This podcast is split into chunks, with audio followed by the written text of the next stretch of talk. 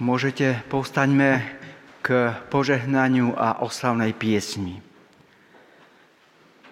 Nech nám všetkým hľadajúcim aj nájdeným, nachádzajúcim aj strateným, ďalekým aj blízkym, trojediný Boh udeli požehnanie. Nech nás vovádza do pravdy, nech nás premieňa láskou v Kristovi Ježišovi našom pánovi. Amen.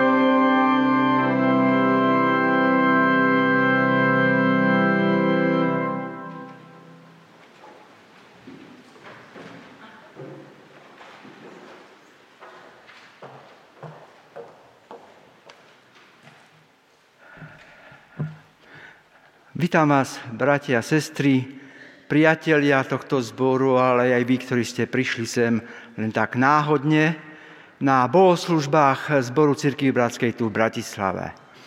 Chcem privítať aj všetkých tých, pozdraviť všetkých tých, ktorí sa pripájajú k nám online, aby s nami spolu zdieľali túto našu bohoslužbu. Prajem vám tu, ale aj vám, kdekoľvek ste, požehnanú nedelu. Sme takmer v strede leta a toto leto je tak trochu zvláštne. Necítite to tak?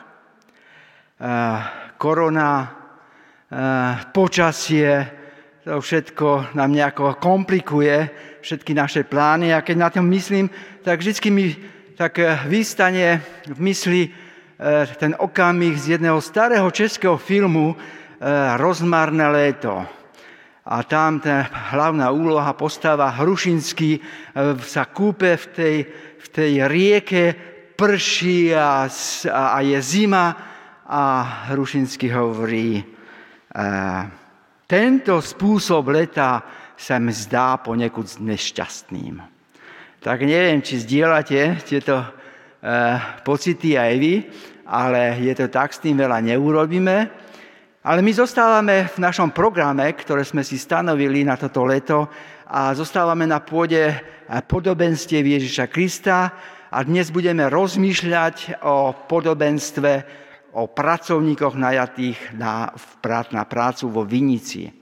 Rozmýšľaním nad týmto podobenstvom a myšlenkami na spovede Dušan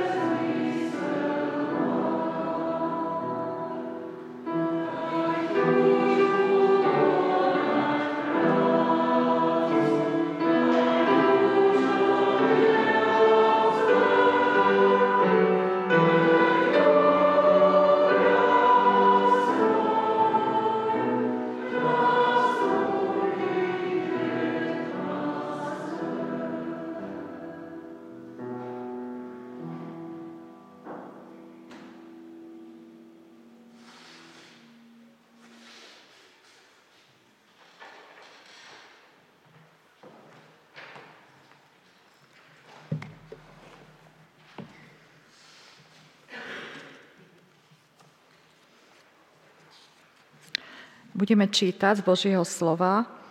Prvé čítanie bude z Evanília Matúša, 19.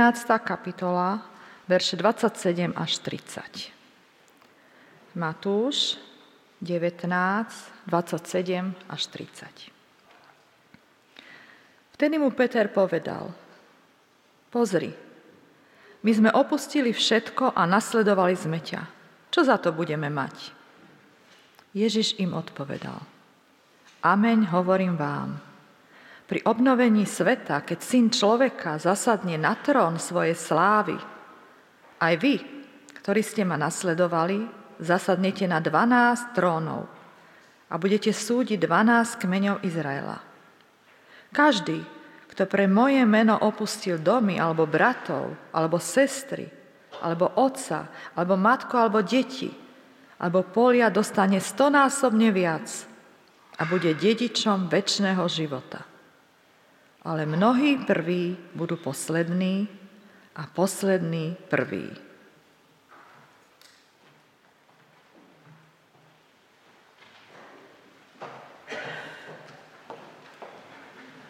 Povstaňme k modlitbe.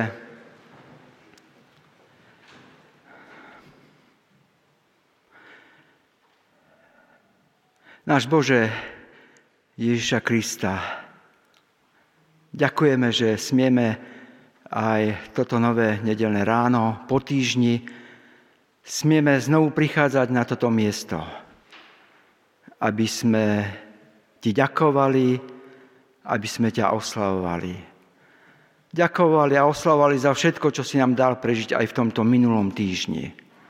Že si nás ochraňoval, že si nás prevádzal. Ďakujeme za každý dotek Tvojej lásky, Tvojej milosti, ktorú sme smeli zažiť. Ďakujeme za všetko požehnanie, ktoré nám dávaš. Ďakujeme za to, že, sa, že si nás neprestašil, že nás neprestašila nejaká zlá udalosť v našom prostredí. Ďakujeme Ti za to. A keď e, prichádzame sem, e, chceme otvárať Tvoje Božie slovo. Chceme ho otvárať a pozrieť sa ako do zrkadla, aby sme videli v ňom seba. A uvedomujeme si, že aj text, ktorý budeme čítať, ktorý sme čítali, je o každom jednom z nás. Lebo každého jedného z nás, ktorý sme tu si si povolal. A tak, pane, to, s čím zápasíme, je a mojou túžbou je, aby si nám navrátil radosť a vďačnosť toho, že môžeme byť tvojimi rukami, tvojimi nohami, tvojimi ústami, očami v prostredí, ktorým, ktorom sa nachádzame. Že môžeme tebe slúžiť a cez teba iných, iným. Pane, ale túžim, aby si nám naplňal novou múdrosťou, novou inšpiráciou, ako túto službu konať lepšie, ako ju konať efektívnejšie. Ale túžim, Pane, aby si nám odkrýval aj tie zdroje, tie pramene, kde väzí, kde pramení naša nespokojnosť, častokrát až rozčarovanosť službe, ktorej konáme. A nech je to čokoľvek. Ukazuj nám a pomôž nám s tým zápasiť. A tak prosíme aj za nášho e, brata Dušana, aby si cez neho priniesol nám posolstvo. Už či slovo pouzbudenia alebo slovo napomenutia. Použi si ho ako nástroj, cez ktorý nám budeš tlmočiť Tvoju vôľu pre naše prostredie. Prosíme, Pane, aby Tvoj duch prišiel aj do tohto spoločenstva a dotýkal sa nás. Amen.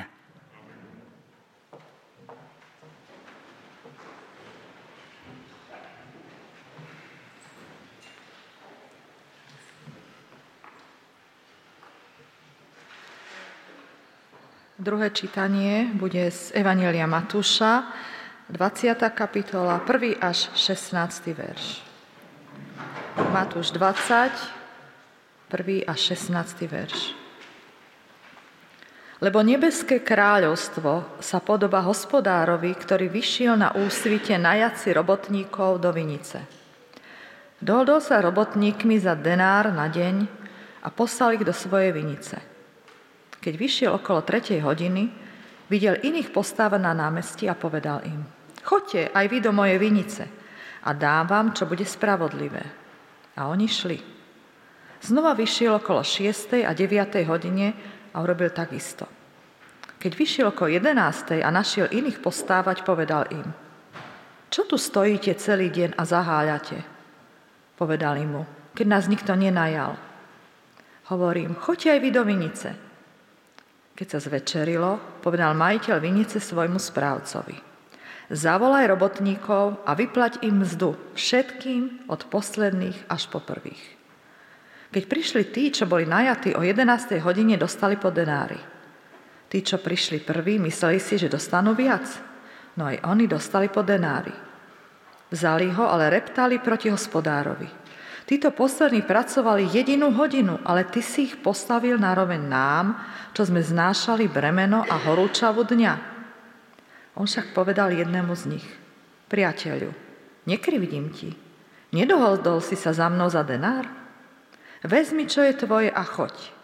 Ja však chcem tomuto poslednému dať toľko, koľko tebe. Nemám azda právo urobiť so svojím, čo chcem? Alebo zazeráš na mňa, že som dobrý? Tak budú posledný prvý a posledný a prvý posledný.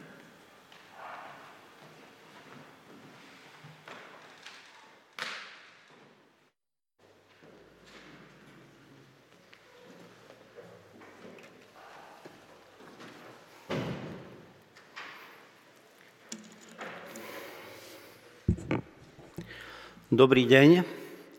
Na dnešných bohoslužbách pokračujeme v sérii rozmýšľaní o podobenstvách, o ilustráciách, ktoré pán Ježiš povedal o Božom kráľovstve.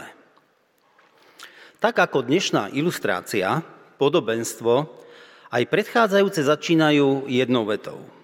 Božie kráľovstvo je podobné. To, že je podobné, neznamená, že je také, ako boli tie ilustrácie a príklady, a že v každom detaile môžeme ísť a hľadať v tom súvislosti. Ale je tu nejaká veľmi vážna podobnosť. Božie kráľovstvo je podobné horčičnému zrnu, pokladu, perle, rozsievačovi, hospodárovi, ktorý zveril svoj majetok sluhom, žene, ktorá stratila groš a takto by sme mohli pokračovať ďalej cez tie rôzne témy, o ktorých sme tu počuli. V našom dnešnom podobenstve, ilustrácii, je Božie kráľovstvo podobné hospodárovi, ktorý najíma do práce, do vinice s robotníkov. A čakajú nás také štyri postrehy alebo štyri odpovede na otázky k tomuto nášmu podobenstvu. Prvé, budeme sa zaoberať tým, aký bol zvláštny tento hospodár. Druhé, čo to znamená, to pozvanie na vinicu. No a potom je tu jedna veľmi dôležitá otázka, ktorá zaznela od Petra a zaznieva tak nepriamo aj v tom podobenstve. Čo za to? Čo je ten denár? Čo je odmena? No a potom základný na dilema tohto podobenstva to je, čo je spravedlivá a nespravedlivá odmena. Tak jak to vlastne s tou odmenou je? Pozrieme sa najprv na nášho zvláštneho hospodára. Akým spôsobom fungoval a čo robil? Náš hospodár na začiatku sa správa podľa bežných štandardov a očakávaní. Na pracovnom trhu ráno najmä niekoľko robotníkov do Vinice, ktorí sú tam k dispozícii. Dohodne si s nimi prácu, čo budú robiť a odmenu. Denár bol v tom čase takou zodpovedajúcou odmenou za dennú prácu. Robotníková rodina mala šancu za takúto odmenu rozumne žiť. Náš hospodár sa ale na tento pracovný trh vrátil ešte niekoľkokrát. Jeho správanie je v prvých dvoch prípadoch ešte také pochopiteľné, keď o 3. a o 6. hodine čo je podľa nášho času o 9. a o 12. čiže tých tretích najímal už na obed, najíma ďalších pracovníkov, lebo práce v tej vinici je veľa. Najatých pracovníkov ale necháva v určitej neistote. S tými prvými si dohodol odmenu za ich prácu. Títo sa o výške svojej odmeny nedozvedeli. Musia sa spolahnúť na jeho zmysel pre spravodlivosť. Lebo odmene im povedal len toľko. V 4. verši v 20. kapitole. Chodte pracovať a dostanete to, čo je spravodlivé. A tak práve najatí pracovníci, robotníci išli a jedni pracovali tri štvrtiny dňa, druhý polovičku dňa a nevedeli, čo dostanú. Nemali to jasné. Logicky by mohli očakávať nejakú časť odmeny. Keď náš hospodár ale najíma ďalších pracovníkov o 9. a o 11. hodine, čo je o 3. a 5. po obede, dokonca o 5. už by sme mohli nazvať večer, nášho času začíname cítiť, že sa tu už predsa len deje niečo neštandardné. Najímať hodinu pred koncom pracovnej doby niekoho je predsa len trochu nezvyklé. Tušíme, že hospodár, zamestnávateľ, má asi nejaké iné motívy, prečo to robí. A večer o 6. sa situácia stáva ešte menej zrozumiteľnou. Pre odmenu majú prísť najskôr tí, čo ledva sa stihli dostať na vinicu a mohli by sme mať aj pochybnosti, čo tam vlastne stihli urobiť. Títo robotníci sa pre odmenu netlačili ako prví. Takéto poradie určil hospodár. A čaká ich veľké prekvapenie a v ich prípade určite milé. Dostali celý denár. Plat za celý pracovný deň, hoci v práci boli len jednu hodinu. Takisto dostanú všetci, čo pracovali štvrť, pol alebo tri štvrte dňa. Rovnakú odmenu jeden denár. A teraz prichádzajú tí, čo pracovali od rána a sú plní očakávaní, čo bude. Pracovali od východu slnka až po západ slnka. Cez obed na nich to slnko pálilo a určite sa poriadne pri tej práci spotili. Tí, čo prišli o piatej, prišli, keď už slnko bolo nízko.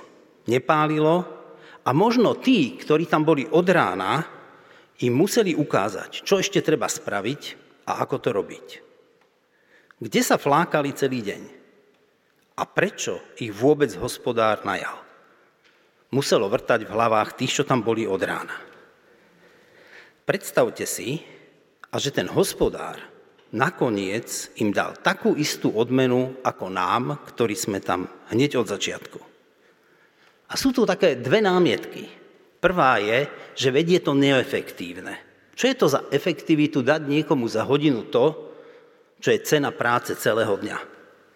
Druhé, čo je, a to sa už týka priamo nás, nás, čo tu robíme, je, že to je nespravodlivé. Keď sa na vec pozrieme zo strany týchto robotníkov, tak tieto ich pocity sú úplne pochopiteľné. Naše vnímanie času je pekne vyjadrené takým vtipným spôsobom, ktorý povedal jedenkrát Jan Verich. Máme dneska takú českú hodinku citátov. Čas si vymysleli lidé, aby viedeli, do kdy a co za to. A to je vnímanie toho, jak my vnímame odmenu. Reakcia robotníkov, čo pracovali od rána, vychádza presne z tejto predstavy. Má to zodpovedať výkonu alebo času, ktorý sme odpracovali. Od kdy do kdy a co za to. Keby sme boli v normálnej vinici a bol tam normálny hospodár, tak pravdepodobne by takáto situácia nevznikla. Nevzniklo by reptanie tých, ktorí pracovali od rána a nevzniklo by to mrhanie. Čo nám touto ilustráciou chcel pán Ježiš povedať? Kto je ten hospodár, ktorý sa takto správa, takto zvláštne? Odpoveď je pomerne jednoduchá a nemusíme nejak veľmi hádať, že v podobenstvách o Božom kráľovstve je viackrát postavou hospodára ilustrovaný sám pán Boh a jeho neštandardné správanie z pohľadu nás ľudí hovorí niečo o jeho charaktere. V tomto prípade hovorí o Božej štedrosti, o túžbe obdarovať nás a o jeho láske. Ale k tejto téme sa vrátime, lebo ešte sú tam aj nejaké iné veci, ktoré si je dobré si uvedomiť. Možno je dobré pozrieť sa aj na kontext, v ktorom tento verš, v ktorom toto podobenstvo je. Myslím si, že to bude lepšie preto, aby sme ho porozumeli. V akom kontexte to podobenstvo pán Ježiš hovorí a v akom kontexte ho zapísal Matúš. V polovici 19. kapitoly, to je tam predtým, a ešte o niečo skôr, ako sme čítali Petrovú otázku, začína príbeh bohatého mládenca. Pravdepodobne ho všetci poznáme, ale dovolím si ho stručne zopakovať. Za Ježišom príde mladý muž, ktorý má jednu otázku. Čo mám robiť, aby som dostal väčší život. A Ježiš mu vymenuje všetky prikázania, ktoré hovoria o vzťahu človeka k človeku. Nezabiješ, nescudzoložíš, nepokradneš, nevydáš krivého svedectva, ctí svojho otca a svoju matku a miluj svojho blížneho ako seba samého. A mladý muž mu zo sebavedomím odpovedá, že to všetko dodržuje. Čakali by sme, že pán Ježiš ho vyvedie z omilu a možno, že mu spomenie niečo, kde to nie je úplne pravda, ale to sa nestalo. Pán Ježiš mu povie len toľko. Predaj, čo máš, rozdaj to a poď za mnou a budeš mať poklad v nebi, v tom nebeskom kráľovstve. A mladý muž odchádza smutný, lebo bol bohatý a ten majetok bol jeho bohom. Pán Ježiš presne trafil problém tohto mládenca. A bolo to prvé prikázanie. Ja som hospodin tvoj Bôh, nebudeš mať iných bohov predo mnou. Mládenec mal niečo, čo bolo dôležitejšie ako Boh. A preto, hoci dostal pozvanie, odišiel smutný. Keby sme ich pokračovali ďalej v tej kapitole, tak pán Ježiš hovorí o tom, ako je ťažké vojsť bohatým do nebeského kráľovstva. Hovorí v 20 v 19. verši tejto kapitoly, teda v 24. verši 19. kapitoly, hovorí to známe prirovnanie. Znova vám hovorím, ľahšie je ťave prejsť uchom ihly, ako bohatému vojsť do Božieho kráľovstva. Tu je veľmi potrebné si uvedomiť, že sa jedná o akékoľvek bohatstvo, na ktorom si človek zakladá viac ako na Pánu Bohu. Čiže nemusí ísť iba o hmotné veci, môže to byť niečo, čím sa cítime bohatí. A potvrdzuje to to, že zaslúbenie kráľovstva nebeského majú ľudia z blahoslavenstva, ktoré povedal prvé pán Ježíš v kázni na hore, u Matúša v 5. kapitole v 3. verši. Blahoslavený chudobný duchom, lebo ich je kráľovstvo nebeské. A v tejto chvíli sa dostávame k prvému textu, ktorý sme čítali pred modlitbou na našich bohoslužbách. Čo hovorí Peter? Peter zažil tento príbeh. Zažil to s tým bohatým mládencom. Počul slova, ktoré pán Ježiš hovoril a teraz skladie otázku. No ale my sme opustili všetko a nasledovali sme ťa. Čo bude za to? čo dostaneme. Bohatý mládenec aj učeníci dostali to isté pozvanie. Opustiť to, čo je cenné, jeho svoje bohatstvo a ísť ďalej. A toto pozvanie je pozvaním na prácu vo Vinici. Lebo je tu ponuka práce, potrebujeme sa od nej dozvedieť, od niekoho, stretnúť sa s hospodárom, dostať osobnú ponuku a potom ju prijať alebo nie. To není povinnosť, to je možnosť. Čo sa môže udiať. A bohatý mládenec ju neprijal, Peter a učeníci ju prijali. A verím, že aj mnohí z nás, ktorí sme v tejto sále, sme tak urobili. A tak znova zaznieva Petrová otázka. Čo za to? A odpoveď na Petrovú otázku, čo za to, je aj odpoveďou na otázku, čo je ten denár z nášho podobenstva. Pán Ježiš hovorí ako odpoveď Petrovi, a teraz to budem len tak krátkosti parafrázovať, lebo najprv hovorí o tom, jak budú odmenení, keď e, vznikne nový svet, že budú súdiť pokolenia Izraelové, ale potom hovorí takú všeobecnú vec, ktorá už nepatrí len učeníkom. Každý, kto opustí majetok alebo vzťahy, to, čo mu je cenejší ako Boh, dostane mnohokrát viac. Bude dedičom väčšného života. A tak denár je dedičstvom väčšného života. Je to spasenie. Pre niekoho to môže byť také kliše trošku náboženské, pre iného neznáme slova, lebo to akože, tak o čom sa to tu rozpráva, ale pre mňa a niektorých z nás je to taká hlboká osobná skúsenosť. Pokúsim sa to trochu vyjadriť. Osobne verím, že svet, v ktorom žijeme, nám má naozaj autora. Že je niekto, kto za tým všetkým stojí. Tak, ako autorov majú rôzne stavby, chrámy, umelecké diela, sochy, alebo pretože som strojný inžinier, tak som fascinovaný lietadlami. Keď si predstavíte ten krásny tvar, to, jak tie tony hliníka a rôznych zliatín spolu s tým množstvom benzínu, ktorý tam je, potom tak nádherne letí oblohou. Zdalo by sa, že proti všetkým fyzikálnym zákonom, ale nie. Je to práve preto, že ich všetky perfektne využíva. Lebo za tým je niekoho dômyselná práca. Dômyselná práca inžinierov a tak keď sa takto pozeráme na svet, ktorý je okolo nás, máme z toho podobný pocit. Ja milujem turistiku, rád chodím k riekam, do lesov, do hôr, pozorujem prírada, zvieratá a kvety. A verím, že toto všetko, tie rieky, lesy, hory, rastliny a zvieratá majú svojho autora. Prechádzky prírodou prežívam ako spoznávanie toho, ktorý to dal celé dokopy. A tento autor je aj mojím autorom. A ako stvoriteľ mal aj s nami ľuďmi svoj plán. Partnerstvo a vzťah lásky. A dal nám slobodnú vôľu, aby sme to nejakým spôsobom využili. A my sme to využili tak, že sme sa vzbúrili. Chceme byť pánmi sami sebe.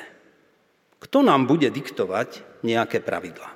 A miesto autora sme postavili do stredu svojho bytia sami seba, alebo iné veci, ktoré sú nám najcennejšie. A žiaľ, tento fakt znamenal, že sme sa pripravili o slobodu. A ako ľudia máme jednu takú dobrú vlastnosť. To, že tento stav oveľa ľahšie pozorujeme na druhých ako na sebe. Vidíme na kolegovi, že je workoholik. Miesto toho, aby robil veci, ktoré sú podstatné v jeho živote, vo vzťahoch, tak pracuje od rána do večera. Iný si zase postrpí na svoju kariéru, na seba, možno na tituly z opajcnutej diplomovky. Iný, zase ďalší, sa zapojil do závodov o to, kto má väčšie číslo na konte v banke. Samozrejme, tieto závislosti môžu byť aj veľmi prízemné, ako je alkohol, drogy alebo hry. Na druhej strane môžu byť také vznešené, ako ciele, ako je záchrana planéty pred globálnym oteplovaním alebo záchrana ľudstva pred predsudkami rôzneho druhu.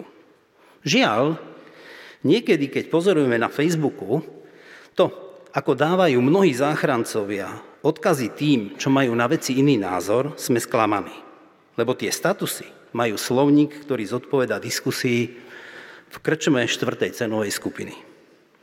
A ak sme sa náhodou ešte nenašli v týchto všetkých prípadoch, tak môžeme investovať svoj život do množstva vecí. Napríklad do cestovania, do športu, do kultúry, a takto by som mohol menovať ďalej. Ale nič na tejto zemi nie je dokonalé a preto po nejakom čase ostáva v našich srdciach prázdno. Väčšie alebo menšie. Niekedy to zvládame, inokedy je to až depka. Ja osobne prežívam spasenie ako porozumenie a poznanie tejto situácie. Prijatie autority Pána Boha a uvedomenie si svojej vzbury, ktorej následkom je práve odlúčenie od autora. Niečo v nás umrelo. A to je vzťah s autorom, s láskavým Bohom. A bez tohto vzťahu nie je v tomto nedokonalom svete možné nájsť naplnenie. Vzťah, kde môžem vedieť, že som milovaný, aj keď som taký, aký som. Spasenie je zmierenie s Bohom, ktoré dostávame ako dar – Zmierenie s Bohom v Ježišovom kríži. Našou zburou sme tomuto vzťahu zomreli a prijatím jeho obeti máme nádej a istotu vzťahu s ním a väčšného života. A to je ten denár. Akú má vlastnosť? Normálny denár by sme mohli rozstrihnúť na polovicu. Mohli by sme ho rozmeniť na drobné, ale toto nerozmeníte. Buď dostaneme celý denár, alebo nič. Keď príjmeme pozvanie a uveríme tak, dostávame denár. Nemôžeme si ho odpracovať, lebo spasenie nie je zo skutkov, ale z milosti. Takto ja vnímam denár v tomto podobenstve. Dostane ho ten, kto, koho pozval hospodár a kto to pozvanie prijal. A je potom na mne a na tebe, čo s týmto pozvaním spravíš. Vráťme sa teraz k rozhorčeným pracujúcim. Kde je spravodlivosť? Rozhovor medzi hospodárom, zamestnávateľom a robotníkmi prebiehal zo strany hospodára veľmi vecne a priateľsky. Frflúceho oslovuje priateľu. Konštatuje, že voči nemu bol naozaj spravodlivý, lebo dostal presne to, čo mal slúbené a dohodnuté. Tak sme sa dohodli. Upozorňuje týchto nespokojných zamestnancov, že je jeho právom dať všetkým, s ktorými dokonca nemal presnú dohodu toľko, koľko uváži on, lebo dáva zo svojho. A potom zaznie taká malá výčitka, že som zlý hospodár, pretože som niekoho chcel obdarovať viac, ako je z vášho pohľadu zaslúžené. A hospodár zopakuje refrén, ktorý sme už počuli, keď sme čítali pánovu Ježišovu odpoveď Petrovi. A tak budú poslední prvými a prví poslednými. Peter tieto slova počul tesne predtým od pána Ježiša. Ale bolo to trošku jemnejšie. Ale mnohí budú poslednými a poslední, ale mnohí prví budú poslednými a poslední prvými. Myslím si, že to nie je náhoda. Potom akú odmenu im pán Ježiš sluboval, tak teraz dáva upozornenie nám všetkým. Je to silný odkaz pre Petra aj pre nás. Je to poučenie pre nás, čo sme ako Peter prijali pozvanie od Boha na práci v jeho kráľovstve skôr ako iní. Upozorňuje nás na jedno veľké riziko, ktoré nám všetkým hrozí. Porovnávať to, čo sme od Pána Boha dostali, s tým, čo dostali iní. Správa v tejto veci je jasná a chce od nás pokoru. Maj dosť na tom, čo si dostal a raduj sa z toho, že si spasený a máš istotu života. Tak, ako sme hovorili na začiatku, je prirodzené, že odmena má zodpovedať výkonu alebo času, ktorý sme odpracovali. Najmä z našej perspektívy, keď žijeme nejakých 70-80 rokov, z toho veľkú časť musíme chodiť do práce, tak máme dojem, že to, čo povedal Verich, od kdy do kdy a co za to, je správne. Ale Pán Boh nie je v zajatí nášho času. Je v dimenzii väčšnosti. A preto pohľad na ten nekonečný malý zlomok našej námahy na vinici je v porovnaní s utrpením jeho syna a s odmenou spasenia a väčšnosti úsmevný. Ak nechceme povedať rovno také tvrdšie slovo, že priamo smiešný. Peter, Dušan a my, ďalší, ktorí sme tu, maj dosť na tom, čo si dostal. Raduj sa z toho, že si spasený a máš istotu väčšného života. Jeden deň a jeho časti v tomto našom podobenstve môžu symbolizovať náš život. Niektorí sme boli oslovení ako deti, iní ako študenti, dorastenci alebo vyššia veková kategória. Ale až koniec života človeka znamená čo? Znamená koniec šance na pozvanie. A preto toto podobenstvo je dobrou správou pre všetkých, čo ešte pozvanie nedostali, alebo už ho dostali, ale sa ešte nerozhodli, či ho príjmu alebo nie. Ešte nie je pozde. Hospodár najal aj tých, ktorí tam boli o 11. Hodinu pred koncom pracovnej doby. Hospodár nikomu nevyčítal, že tam nebol, že nebol na mieste, kde najímal svojich pracovníkov.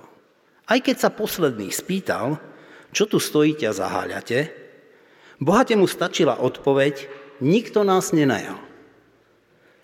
Je to milostivý, empatický a milujúci hospodár, ktorý nás chce obdarovať.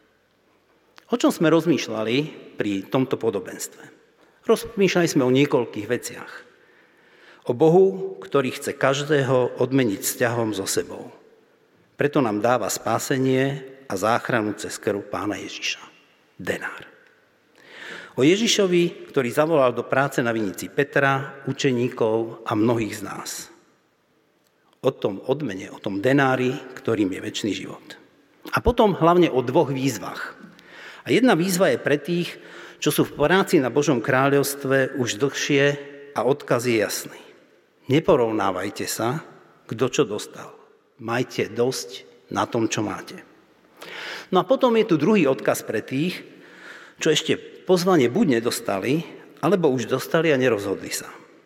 A to, ten odkaz je, aj toto podobenstvo o robotníkoch na Vinici je pozvaním pre teba do vzťahu s láskavým a milujúcim Bohom. Pozvaním, ktoré môžeš prijať a odmietnúť. Na ktoré môžeš odpovedať kedykoľvek. Tá dobrá odpoveď je áno, idem. Amen.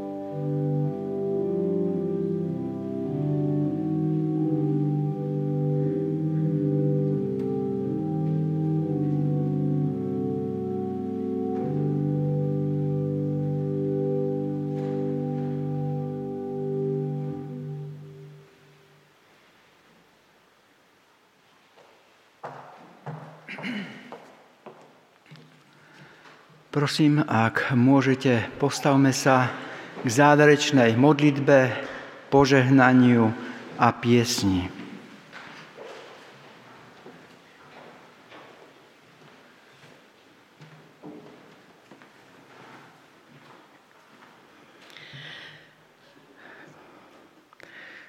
Chceme ti poďakovať, drahý náš Pane, za to, že si nás oslovil aj dnešné dopoludnie za to, že si zasvietil um, cez svoje slovo a cez um, nášho brata Dušana na teba samého. Že sme mohli vidieť opäť a nejak si tak pripomenúť tvoju veľkosť, tvoju štedrosť, tvoju lásku a tvoju milosť. A tak e, ti ďakujem za to, že si aj v mojom živote e, poslal e, alebo vyslovil také pozvanie. Chcem ti poďakovať za mnohých ľudí, ktorí toto pozvanie prijali a ktorí stoja aj okolo nás v našich životoch. Ďakujem za ich ochotu, vernosť, a iniciatívnosť a láskavosť. A chcem prosiť aj za to, aby ako e, tvoji následovníci sme viac medzi sebou pestovali e, takú, takého ducha štedrosti, prajnosti, láskavosti, ako porovnávania a kritiky. Aby sme sa aj naučili dávať spätnú väzbu, aby tí, ktorí stoja v práci a v službe, nemuseli trpieť nejakým nevďakom alebo neuznaním a neodchádzali zo služby s horkosťou. Ďakujem za, teda ešte raz za to pozvanie a a veľmi túžim potom, aby toto pozvanie zaznelo aj do životov našich detí a našich vnúkov, aby e, tvoju dobrotu, tvoju lásku, tvoju štedrosť spoznali ľudia okolo nás. Prosím, aby mm, si aj nás tomu povzbudil, aby sme boli e, na tejto ceste a v tomto procese druhým pomocou tak nech je ti chvála čest vzdaná z tohto dnešného dopoludnia z našich srdc. Amen.